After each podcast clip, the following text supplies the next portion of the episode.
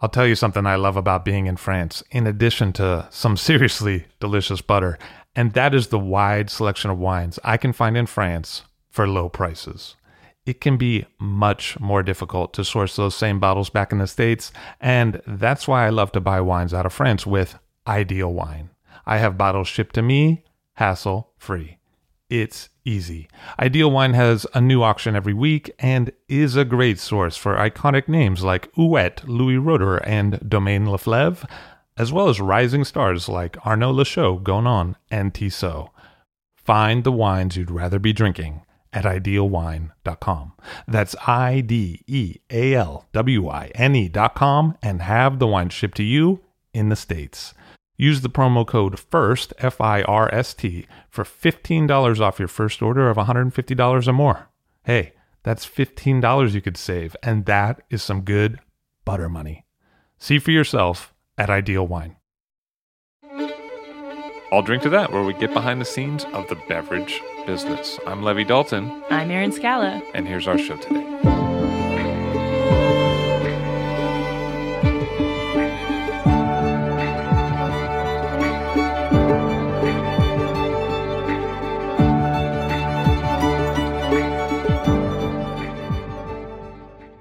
Lindsay He, who is a freelance wine journalist and also developing several projects around the world on the show today. Hello, how are you? I'm good. Thank you. Very nice to have you here. So, you were born in China.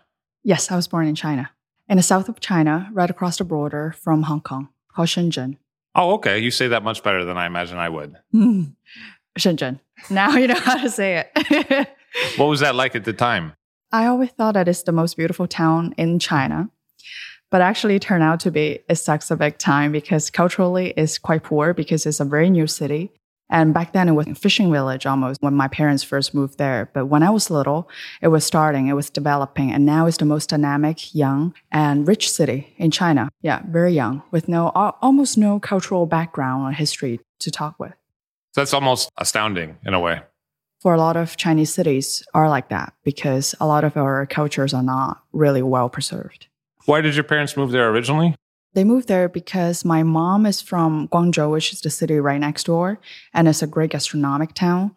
And my dad is from the north, um, Henan, and uh, he was in the military, and then he was sent to Shenzhen because it's a new city, and he has no background, so he cannot get into bigger cities like Beijing and Shanghai. So that's where he ended up, and that's where they met, and they had me. Oh, great. I'm glad that happened. I, I'm glad too. and what was your childhood like in that city? Um, nothing to really brag about because it's kind of a, like a boring city. You hang out with your friends. I actually watch TV a lot. I love to eat. So I was very fat. So I eat a lot. I watch TV. I lie on a couch. it's a very lazy childhood. That sounds really- ideal. I don't know, but now I really admire what I did. But it was back then. I was, yeah, I didn't realize how how good I was. I feel like your English is quite refined. And where did that happen? I lived in Vancouver for ten years since Oh, I was twelve to twenty two. I think uh, there's a lot of Chinese immigration to Vancouver. Yes, especially my during my time, a lot of Chinese immigrants because we were thinking of better education opportunities for the kids, and then China was starting to develop. A lot of people aren't sure, so they move to they move overseas to to really find a balance between life and work. So it must have been a big change for you. I mean, Vancouver's so beautiful. yeah, uh, it was very beautiful for me, but I didn't realize that because when I first arrived there, it was a shock. I didn't know that I have to move to Vancouver. I knew that I'm coming with my mom to visit a city overseas and I'm supposed to register at the school board to know about what, you know, when and where I should start my school. So I was like shocked immediately, like, wow, I have to live here and I didn't speak English. And it was a complete, I don't know, uh, a disaster for me. I didn't really get mentally prepared to move there. I feel like a lot of times when people move as children, they develop a different style for the rest of their life. How they develop friends Mhm. and how they relate to specific areas. What was your experience? My experience is that maybe it's good that they did this to me because I feel like in a way I I need to do something, right? I need to react and adapt. But I think it's better to really prepare your kids mentally for the move because it's a, it was huge because I didn't really know that I need to live in an English speaking city. And then all my friends are still in Shenzhen, my school, my teacher. So I was completely severed from all this past history and relationships and I need to build something new rather quickly. And I had a very tough time integrating into the culture of uh, Vancouver because I didn't speak English much. I remember I was 12 and I, um, I got, I got on a bus and a bus driver asked me if, um, you're 18, why you're holding a student car. And I didn't understand that. I was, you know, I, I was frozen there, don't know what to do. And then I realized something like he was asking about my age. And then I realized, oh, maybe he think that I'm, you know, overaged for the, the student car. And I was like, no, no, no, I'm only 12. So, you know, this whole maladaptation, I guess, in a way, it, it was quite painful. So I remained with my friends, Chinese friends. You know, we play computer games with chips, but I had a very difficult time starting, you know, learning English and then really merging into the local culture and social circle. So I didn't get to do a very good job.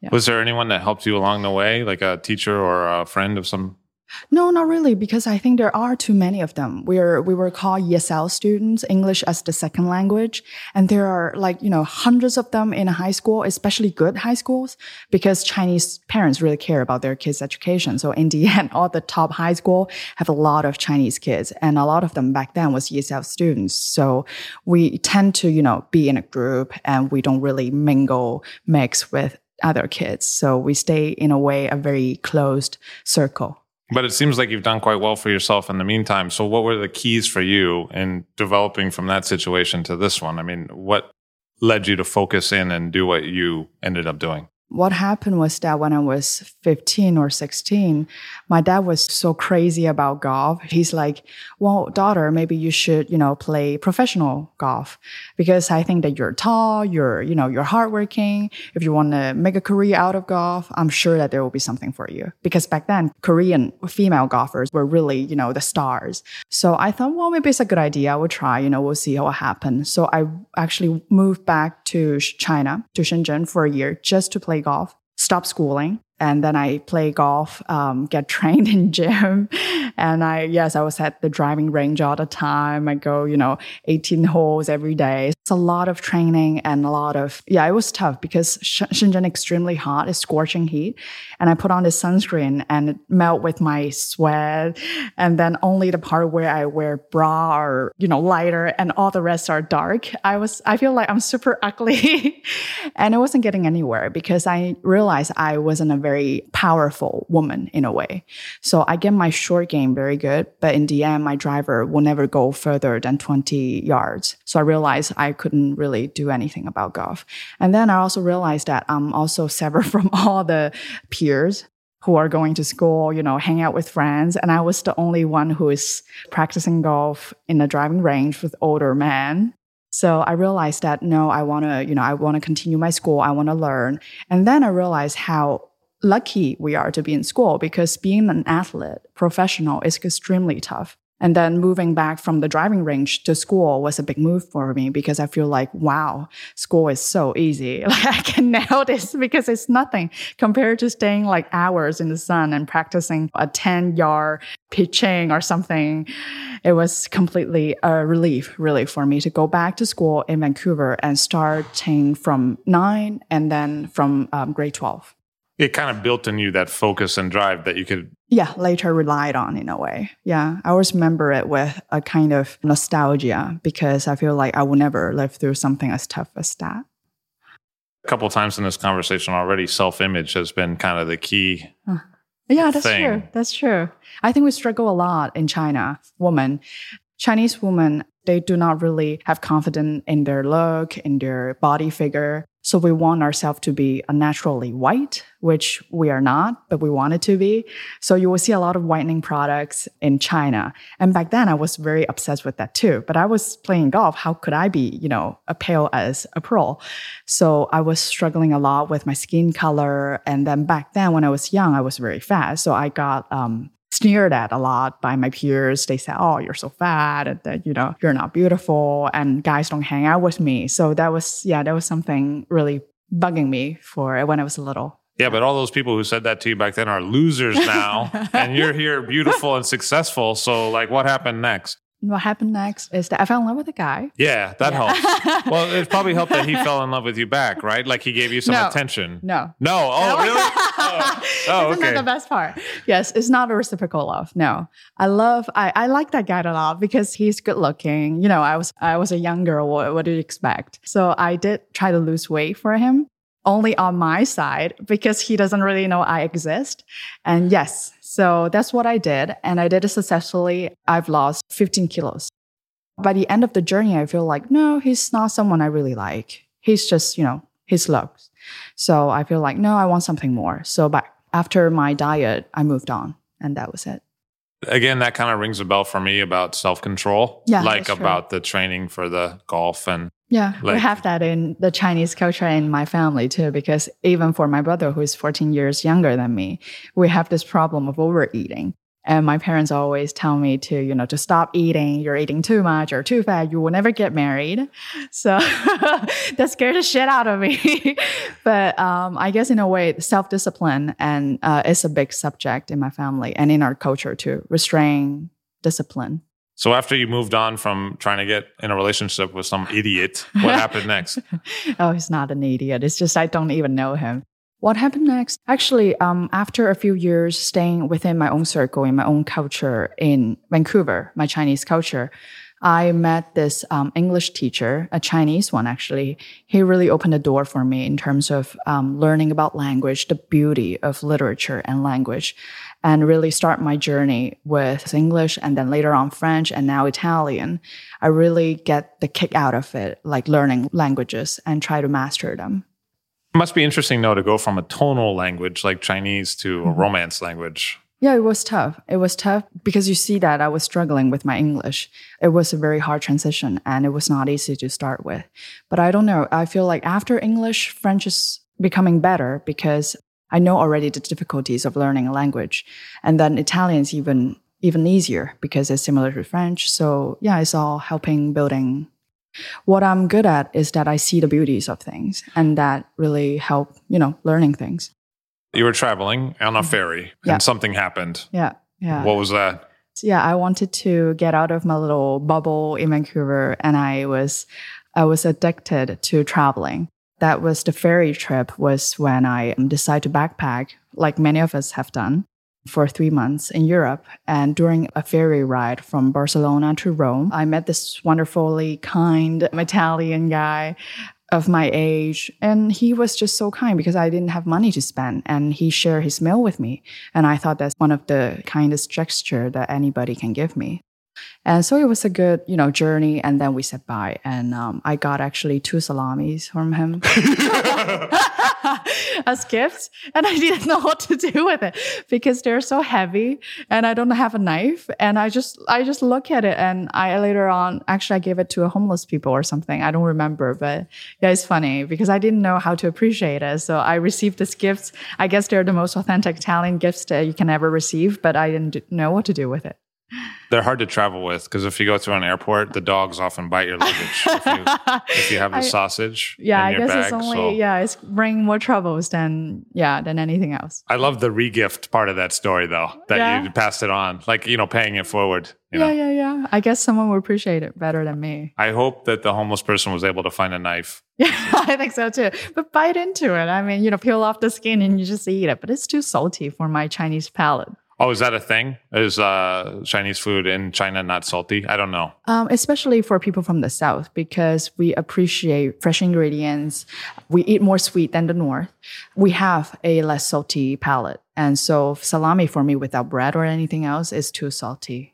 Because a, lot of times people talk about the regional differences to the variances of Chinese cuisine, which are quite diverse apparently. Mm-hmm. But from the New York perspective, this is very hard to know because it's not like that where I am. Yeah, I think for anybody who has never been to China, it's difficult to imagine, but China is so big.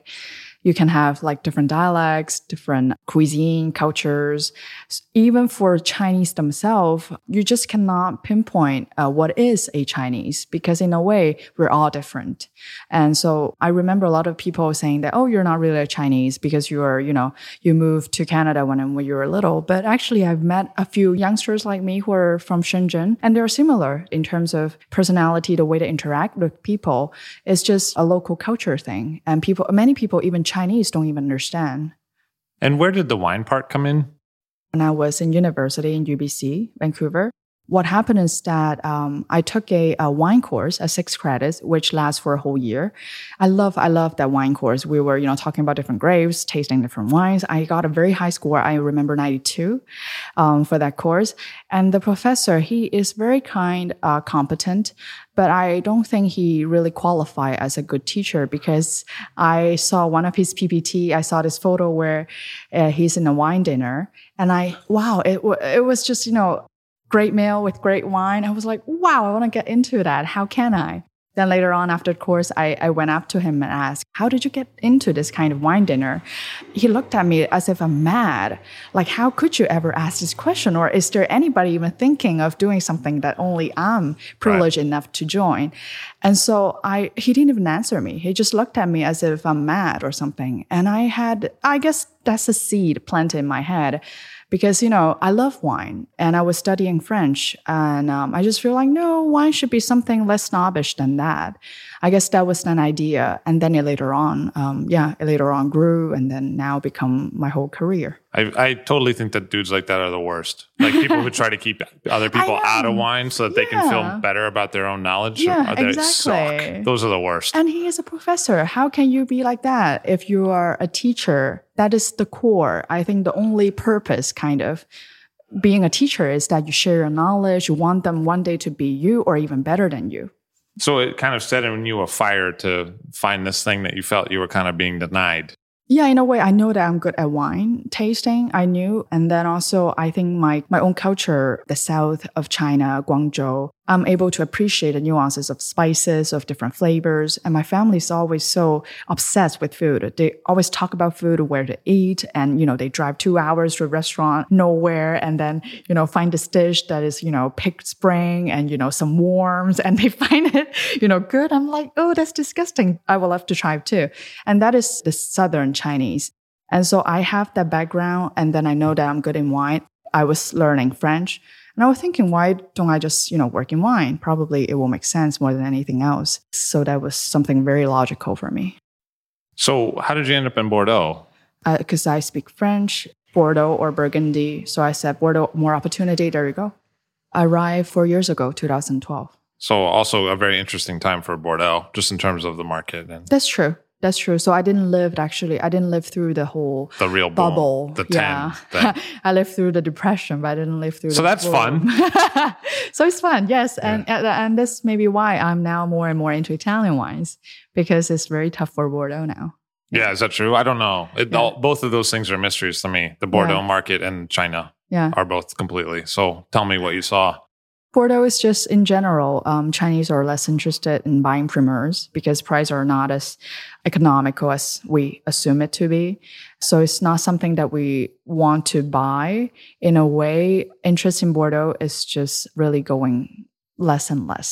So the Chinese are specifically not interested in buying in primeur, which is the before it's bottled market. Yeah, before it was that's where the bubbles comes in, right? The 2009 and 2010. So we're less interested. In general, people know Bordeaux. Like eh, Chinese in China, when you tell them about wine, they will immediately recognize Bordeaux. But do they really drink Grand Cru Classé? Not necessarily, but in a way, it's French wine and it's Bordeaux for many Chinese still in China. So something I've heard a few times, and I don't know how true it is because mm-hmm. again, I have no idea. Mm-hmm. But I've heard a lot of times that what was motivating the Chinese market before was a gift giving economy in terms of the wine side, and so that people were looking for established names of uh, great repute to give as gifts. Is that a fair statement to make? Yeah, it's like many other things. Um, not only wines, maybe cigarettes too, cognacs, anything that is prestige, an image that you can present, and people recognize that, you know, that label, that brand.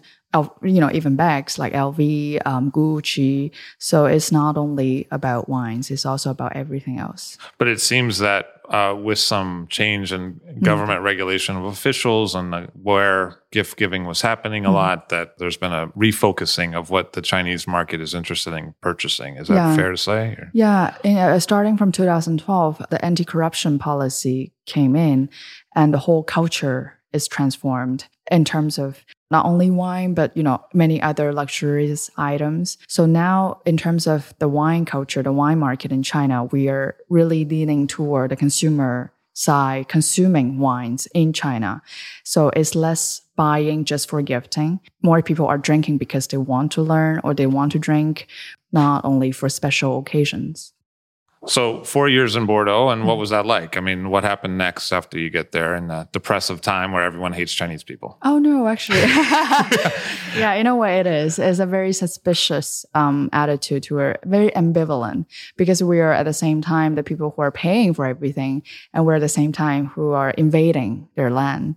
So it was pretty obvious from 2002 that you know the interest is lacking because it's not a good vintage, and it continues till now, till 2015 um, yeah, uh, not only primeur buying or in general, you know, buying Bordeaux wines, but in terms of buying Chateau in Bordeaux, um, really, you know, give them a, a, very hard time because we're able to pay it in you know if you think about the real estate in hong kong it's almost the same price as a chateau in bordeaux.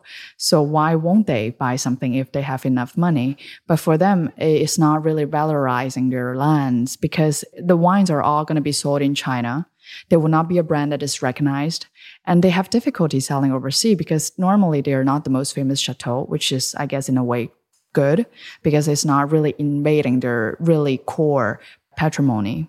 It would be hard from my perspective to blame you for that because, you mm-hmm. know, the Americans bought Haut-Brion. Yeah. Like it would be hard for me to be like, no, you can't. Yeah, different, you know, changing of hands in a way, you know, different economy and, you know, which one is more powerful and they start to pick things up in all over the world, right? Land companies, it makes sense.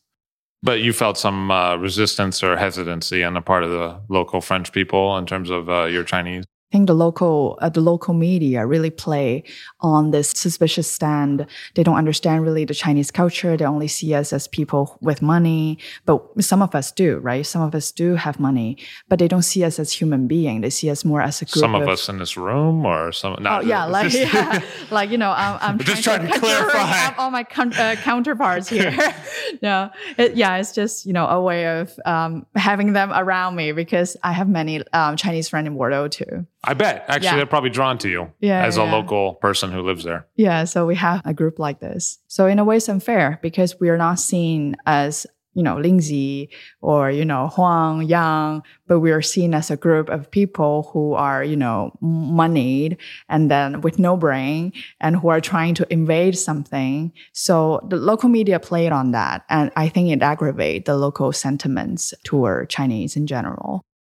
I think I would find it extremely frustrating mm-hmm. and infuriating if people equated me to like Joe American. Like if they brought all that on me, because yeah, yeah, I feel yeah. like I'm this big individual and I'm totally different than everybody. and, you know, I would find it hard if someone uh-huh. were like, so you drive a Toyota Camry and you vote for it and you shop at the supermarket. yeah, you, know? you, became, uh, you become a scapegoat. But it's, it's okay. It's okay because everything takes time. We all have our own prejudices. We have our, our pre-thoughts about people. It's all, you know, it's natural. It's normal. But once you get to know the people, to get to really spend time with them, all this facade will drop. It's interesting that you reply it to it that way, mm-hmm. that that's how you're handling it and that yeah. you stayed there because yeah. I think some people would have just left. Yeah. And it, it, almost sounds like you're replaying some element of your childhood. You're a nerd to this idea of feeling pushed out because mm-hmm. you've already done it once and yeah. you're used to it and you realize that the human core can triumph over it. It just takes time. Because that's exactly what happened earlier in this conversation when you were saying that you felt like you were being not a part of the group maybe sometimes we're not patient and positive enough about human nature. If you look through everybody's life, we're all going through the same thing, right? We're trying to work, we earn money, we try to make a good life, we spend time with friends and family, we juggle with different tasks. So after a while, I realized that there's no more getting angry about anything because in a way, we're all the same. I'm very positive about human natures in general. And so, as you progressed along, what were some of the standout signposts that you said, huh, okay, this is a new thing, or this is something that's been important? One thing is that I worked for um, Decanter World Wine Award. I was helping out with the Italian panel. And one of our experts here, Richard Baudains, he was there too. And what he said was really the reason why I'm here today. He said to me, you know what, Lindsay, Bordeaux, Burgundy, Grey, you have to know them because they are so important. You have to know them. You live in Bordeaux, even better, so that you can learn them fast. But then you need to specialize in a country or a region that is less well known that got me thinking and i was thinking well italy. Yeah i'm always you know a fan of italy. Um, i was treated kindly by this italian guy. I always have very positive and warm feeling toward italy. So i was like yeah maybe italy will be the way to go. And that decision taken and everything started from there. So that is such why. good advice on that dude's part. Yeah yeah. You know? Because it's so easy to go with the trend when it's happening that's true. That's true. and true. not be five years ahead. Yeah, and also another expert here, Monty Waldin he told me about, you know, Lindsay, if you want to study wine, you want to taste wine, you need to get to the basics of wine, which is making wine, harvesting. So that's why I started doing harvesting every year, trying to participate in different regions, see the grapes, know really what's involved, the basic ingredient, the grape. And um, really, um, people along the way gave me some wonderful advices. And that's wonderful about people because sometimes you can get very negative and sad with some people. You're talking about me now you're talking about this is let's me. stop the interview. No no yeah it's like you know you have some bad experiences some people are jerks or i don't think that they're really jerks but you know sometimes they did bad things to you. But then you have others who are so kind and lovely and you feel like you know just for them it's really worth it to think positive and just live happily yeah to be one of them. So what was the first harvest? The first harvest was three years ago. Um, luxembourg with a famous producer called Abi Duhr, and he's also one of my mentor. But uh, Abi has such a refined palate. He's so funny. He only he makes white wine only, and you can see that with his tasting, he's so precise and pure with things. He never drink coffee because he feel like that will, in a way, he, he doesn't like the taste. But I I get it because he's so precise with his flavor identification, the palate, you know, everything texture. He's such a white wine guy, and that's great. You can learn a lot from him. And what was harvest number two? Um, in Bordeaux too, which is very natural because I lived there. So what was that like? Because you know, a lot of times in America, we're like, yeah, Bordeaux, they don't do good farming. Nobody mm. uses the horse. You know, there's mm. no biodynamics. Mm-hmm. There's a chemical farming and that kind of thing. I mean, that's the stereotype, yeah. you know, compared to some other regions of the world. So I wonder what it was like actually doing harvest there? I mean, what did you see in real life? I guess harvest is easy because you, you've already skipped so many important steps and difficult uh, difficult decisions along the way. So you come to the vineyard, you know, feeling happy because harvesting only happened on sunny days. So you see this, you know, ripe grapes, bunches, and you just pick them and then get them into the bucket and then send them to the vineyard, uh, the winery cellar. So it's, yeah, it's easy in a way in Bordeaux because they have done so many, you know, so many work in the vineyard already before the harvesting actually happens. So for me to say anything about um, the harvesting in Bordeaux is, I think, denigrating their how many hard works that go into it and how many savoir faire.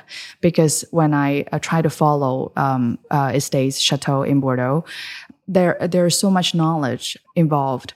And so, in a way, uh, Bordeaux is already so well established, and their knowledge is so profound about their own vineyard, their own grapes. It's like a, a, a skyscraper already built you you don't even ask uh, what's involved because what you see is just so complete already.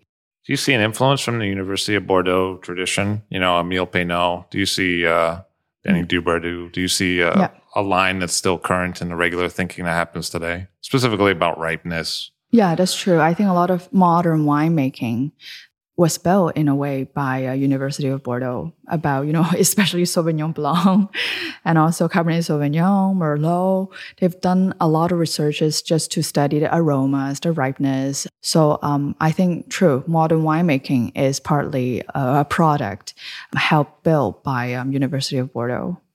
What were some of the other key experiences you had in Bordeaux while you were there those four years? I think the um, the Chinese friend I have there. They really, uh, we are such a close group and we're so passionate about wines. And um, we get to, you know, taste wine together. We have dinner together. We pair with Chinese food, with Bordelais wines. We share different knowledge.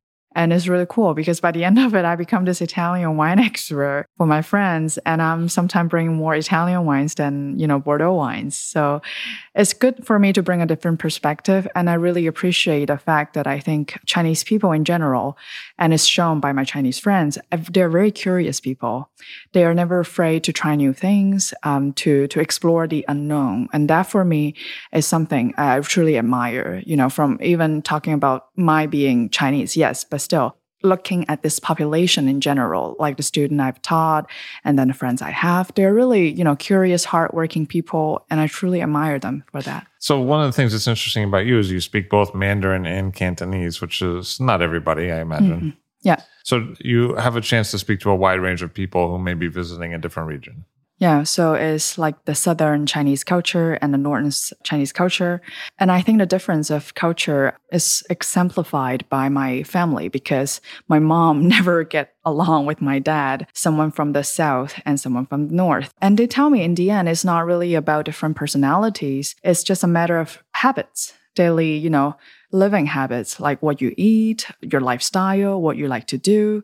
And in the end, they, they just don't mesh up. And um, so their relationship is a rocky one from the beginning to the end. But I could see what people want to eat and their lifestyle being very related to the mm-hmm. wine world. Mm-hmm. So, how do you see the differences for North and South China in terms of where they're interested in? My family don't drink wine and they're my guinea pig. So I actually teach them about wine. I bring a bottle of Nero d'Avola for the, um, for the, how do you say, uh, uh, ship's kidneys that we yeah, we cooked that actually once um, a week ago when my family was in Bordeaux. Uh, sheep's kidney, uh, kidneys that we bought from a um, sheep's kidneys. Yeah. Okay, that sounds much better than sheep's kittens. Sorry, that's a dish I never, that you'd be cooking. Yes, I never say that in English.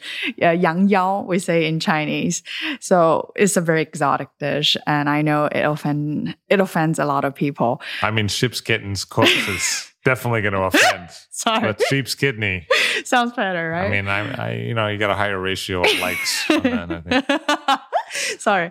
So, um, yeah, so I bought a bottle of Nero d'Avola and it pairs very well with it. And so that's how I, I coach my family to to drink wine and they get a they get a feeling you know how oh um, different grapes different wines italian wine french wines yeah, so my mom's family is more typical of Guangzhou. They enjoy food, they talk about food.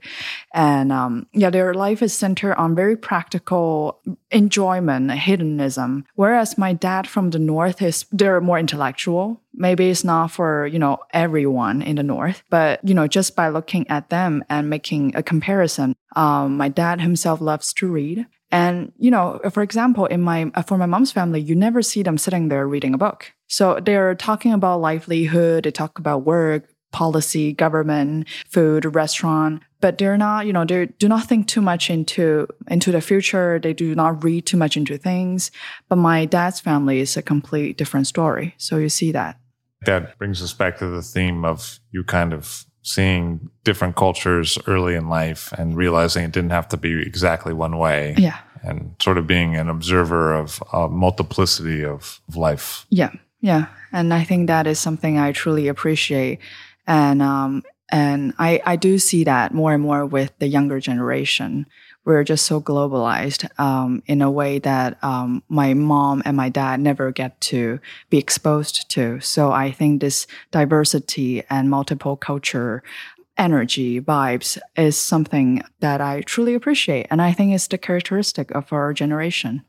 I mean, it's certainly true that when I'm in Rome say. Mm-hmm. I see a lot of Chinese visitors. So mm-hmm. it seems like there is a younger generation that mm-hmm. does want to be global. Well, like for instance, I was walking through some part of Rome and I couldn't tell you where, but I encountered a wedding party yeah. of, you know, there's two Chinese people getting married.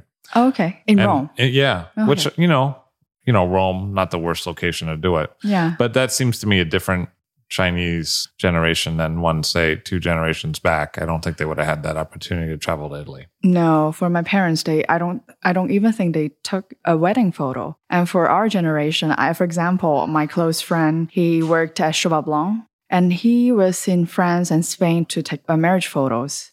And that's something completely unheard of for my parents' generation. So, where do you see this going? We will see more and more young people drinking wines that are not necessarily expensive and luxurious like big brands. But it will be something like you know maybe uh, niche uh, wines different grapes appellations. It will be more diversified and it will not be limited only to the high end category. In China, 90% of the wine we consume are Chinese wines. They're not foreign wines, so only 10% are imported. And then also in the next few years, we are set to become the biggest wine production uh, country in the world just by planting area and also the production volume. And I think that will be a big category to appear on our supermarket shelves in the future. Baijiu is on the way out. It's just too alcoholic, you know, 40 or higher alcoholic degree will not go far in this market because we're looking for something more health conscious. People are realizing, you know, for example, my dad, he has liver cancer. And guess what? That's probably from the Baijiu that he has drunk. So um, for sure, Baijiu is on the way out and it may be appreciated, but I think in a more connoisseur way, it will not be a ganbei, you know, on the banquet everybody's like getting drunk with baijiu, that sort of way. So um, now wine is on the way in, and along with maybe beer, because we have now craft beers and it's very, you know, very a la mode right now everywhere in the world. And we also have sake, which is also another alternative. And also, we have this appreciation that wine is something Western and is cultured. Yeah, and I think that image will never fade. Culture, sophisticated, they aspire to that. To just say the word wine is something that already, you know, conjure up a dream almost. So when I say that I work in wine, people are like, wow, what did you do? Like, it must be so different, luxurious, you know, a different lifestyle altogether. But for Europeans, it's just a way of life. It's not as different as you drinking water, probably.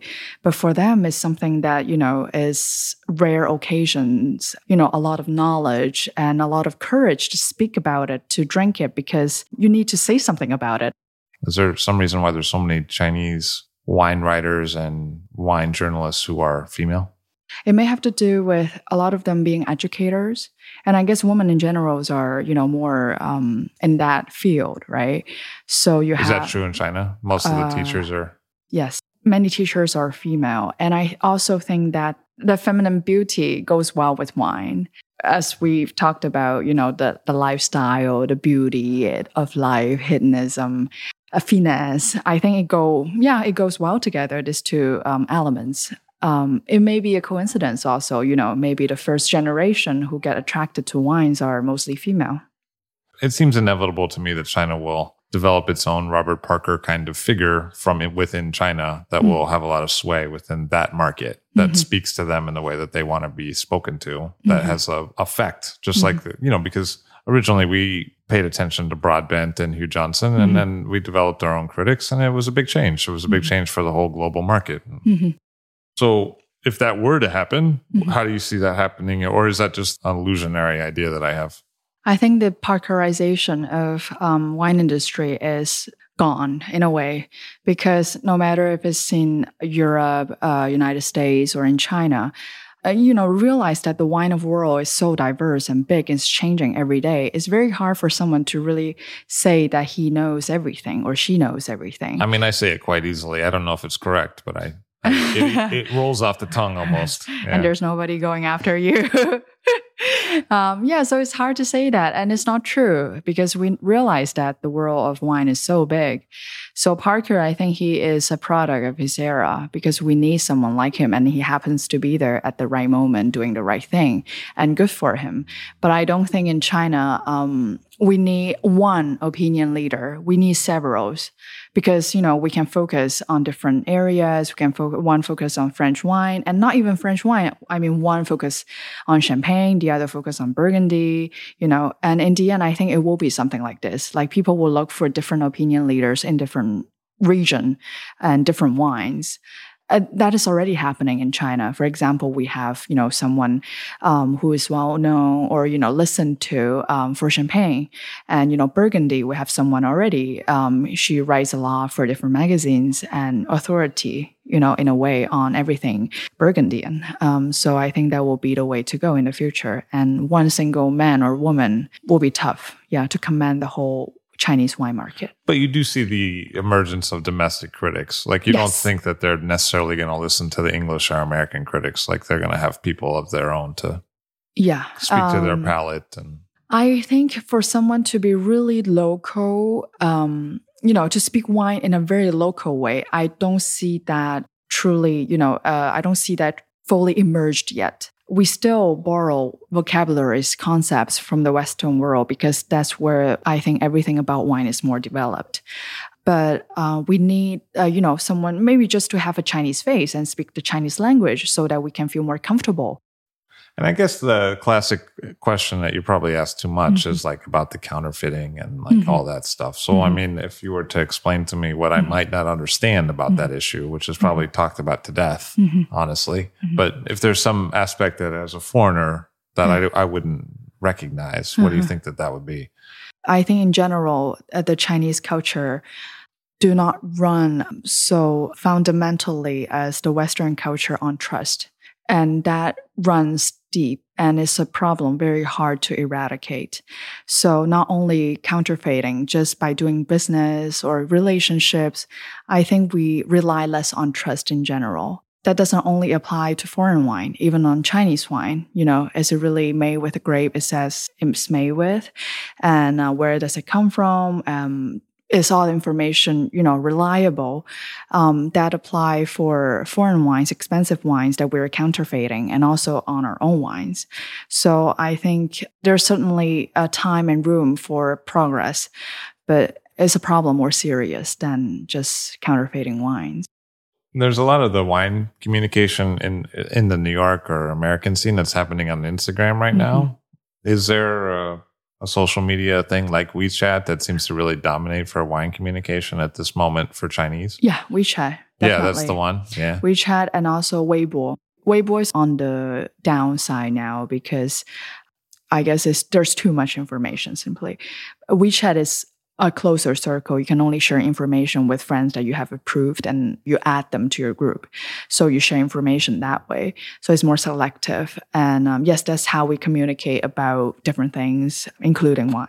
And you imagine the Chinese buying power to remain the same or to grow over the future, or did we see a unusual blip there? It's definitely the economy is slowing down. So I do see that people are spending less because we uh, our pockets are becoming smaller you can feel that just in China by looking at every single aspect of life. Will that continue in a way that is worrisome? I don't think so because we have a big economy and we have a big population to support all the consumption is sustainable. So um, I don't worry about that too much, but I think it will be more reasonable it will be less uh, dictated by fashions or brands blinding shopping in a way. I don't know how to say, but it's, it will be something more westernized. There'll be some educated consumers who are making yes. choices based on what they think, not on some supposed brand uh, lifestyle. Yes, yes, yeah. It will be more like the Western world because now we are getting more and more information. We travel more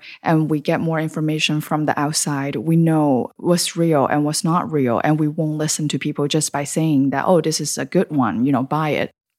You have spent a lot of time outside of China, and you really have started in the last few years to specialize in Italy in a really interesting way. And what's that experience been like for you? I mean, I think that person telling you to go find your own niche was astute. I think so. I think that's the best decision I've made because that opened doors everywhere.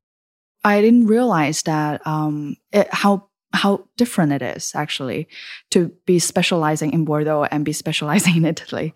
Um, I think also because I have a very good mentor, Ian D'Agata, to you know to coach me, to help me along the way. And um, but in general, I think um, I get a lot of support from producers, from um, from different, um, for example, different educators or you know opinion leaders, experts. I think it's because uh, Italy is so complicated and there isn't yet a real expert on Italian wines in China.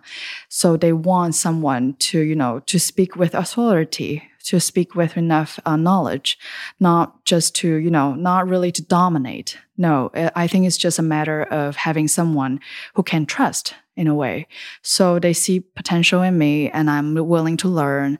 And I think many people are very generous in terms of sharing knowledge with me, sharing time, um, telling me, you know, teaching me, tasting with me. And so I'm very, very grateful for, for them. So what is the outlook for Italian wine with Chinese consumers? For me, whenever I go guide tasting, people are just so eager to learn. They want to taste. They want to, you know, to know different grapes, wines, uh, region. Though many of them have not been to Italy even, they have heard about this for, you know, heard about this country for a long time. But I mean, aside from Tuscany or even maybe Piedmont, that's already rare. Many other region they have never been to because I think the language barrier and maybe because there are so many other places to go is not yet Italy, you know, but whenever I go, I just see eyes so full of desire to learn. I feel like, oh, I should really be here, like, you know, 100% of my time because they need me. They want to know more about Italy. What are the keys for translating Italy and its multiplicity to China and its multiplicity? Like what works? I think people feel the energy that I have I have inherited from the people I've met. You know, all the, the, the friendliness they share with me, all the goodwill, and I think I'm able to carry that with me and I'm able to share them with my audience. And I'm able to relate to them because, you know, I'm Chinese, but I am, I was being given the um, pleasure to, to share so many good wines and good food and knowledge. And um, I think they feel that I'm able to speak with a very intimate way that they can relate to. And I always tell anecdotes. I always tell only the things that I'm able to tell with my personal experience. I don't like to, I cannot make up things because I just feel fake when I say something that I don't know. So I always say something that I know personally. And I think people feel that. Lindsay He has spent a lot of time in her early life figuring out who she was. And it turned out that that person could open up doors for wine in Italy and China. Thank you very much for being here today. Thank you. Lindsay He, a freelance wine consultant and educator in Italian wine in China and in France. I'll Drink to That is hosted and produced by myself, Levi Dalton. Erin Scala has contributed original pieces. Editorial assistance has been provided by Bill Kimsey. The show music was performed and composed by Rob Moose and Thomas Bartlett. Show artwork by Alicia Tenoyan. T shirts, sweatshirts, coffee mugs, and so much more, including show stickers, notebooks, and even gift wrap, are available for sale if you check the show website, illdrinktothatpod.com. That's I L L drink to that P O D.com, which is the same place you'd go to sign up for our email list or to make one of the crucially important donations that help keep this show operating. You can donate from anywhere using PayPal or Stripe on the show website. Remember to hit subscribe or to follow this show in your favorite podcast app, please. That's super important to see every episode. And thank you for listening.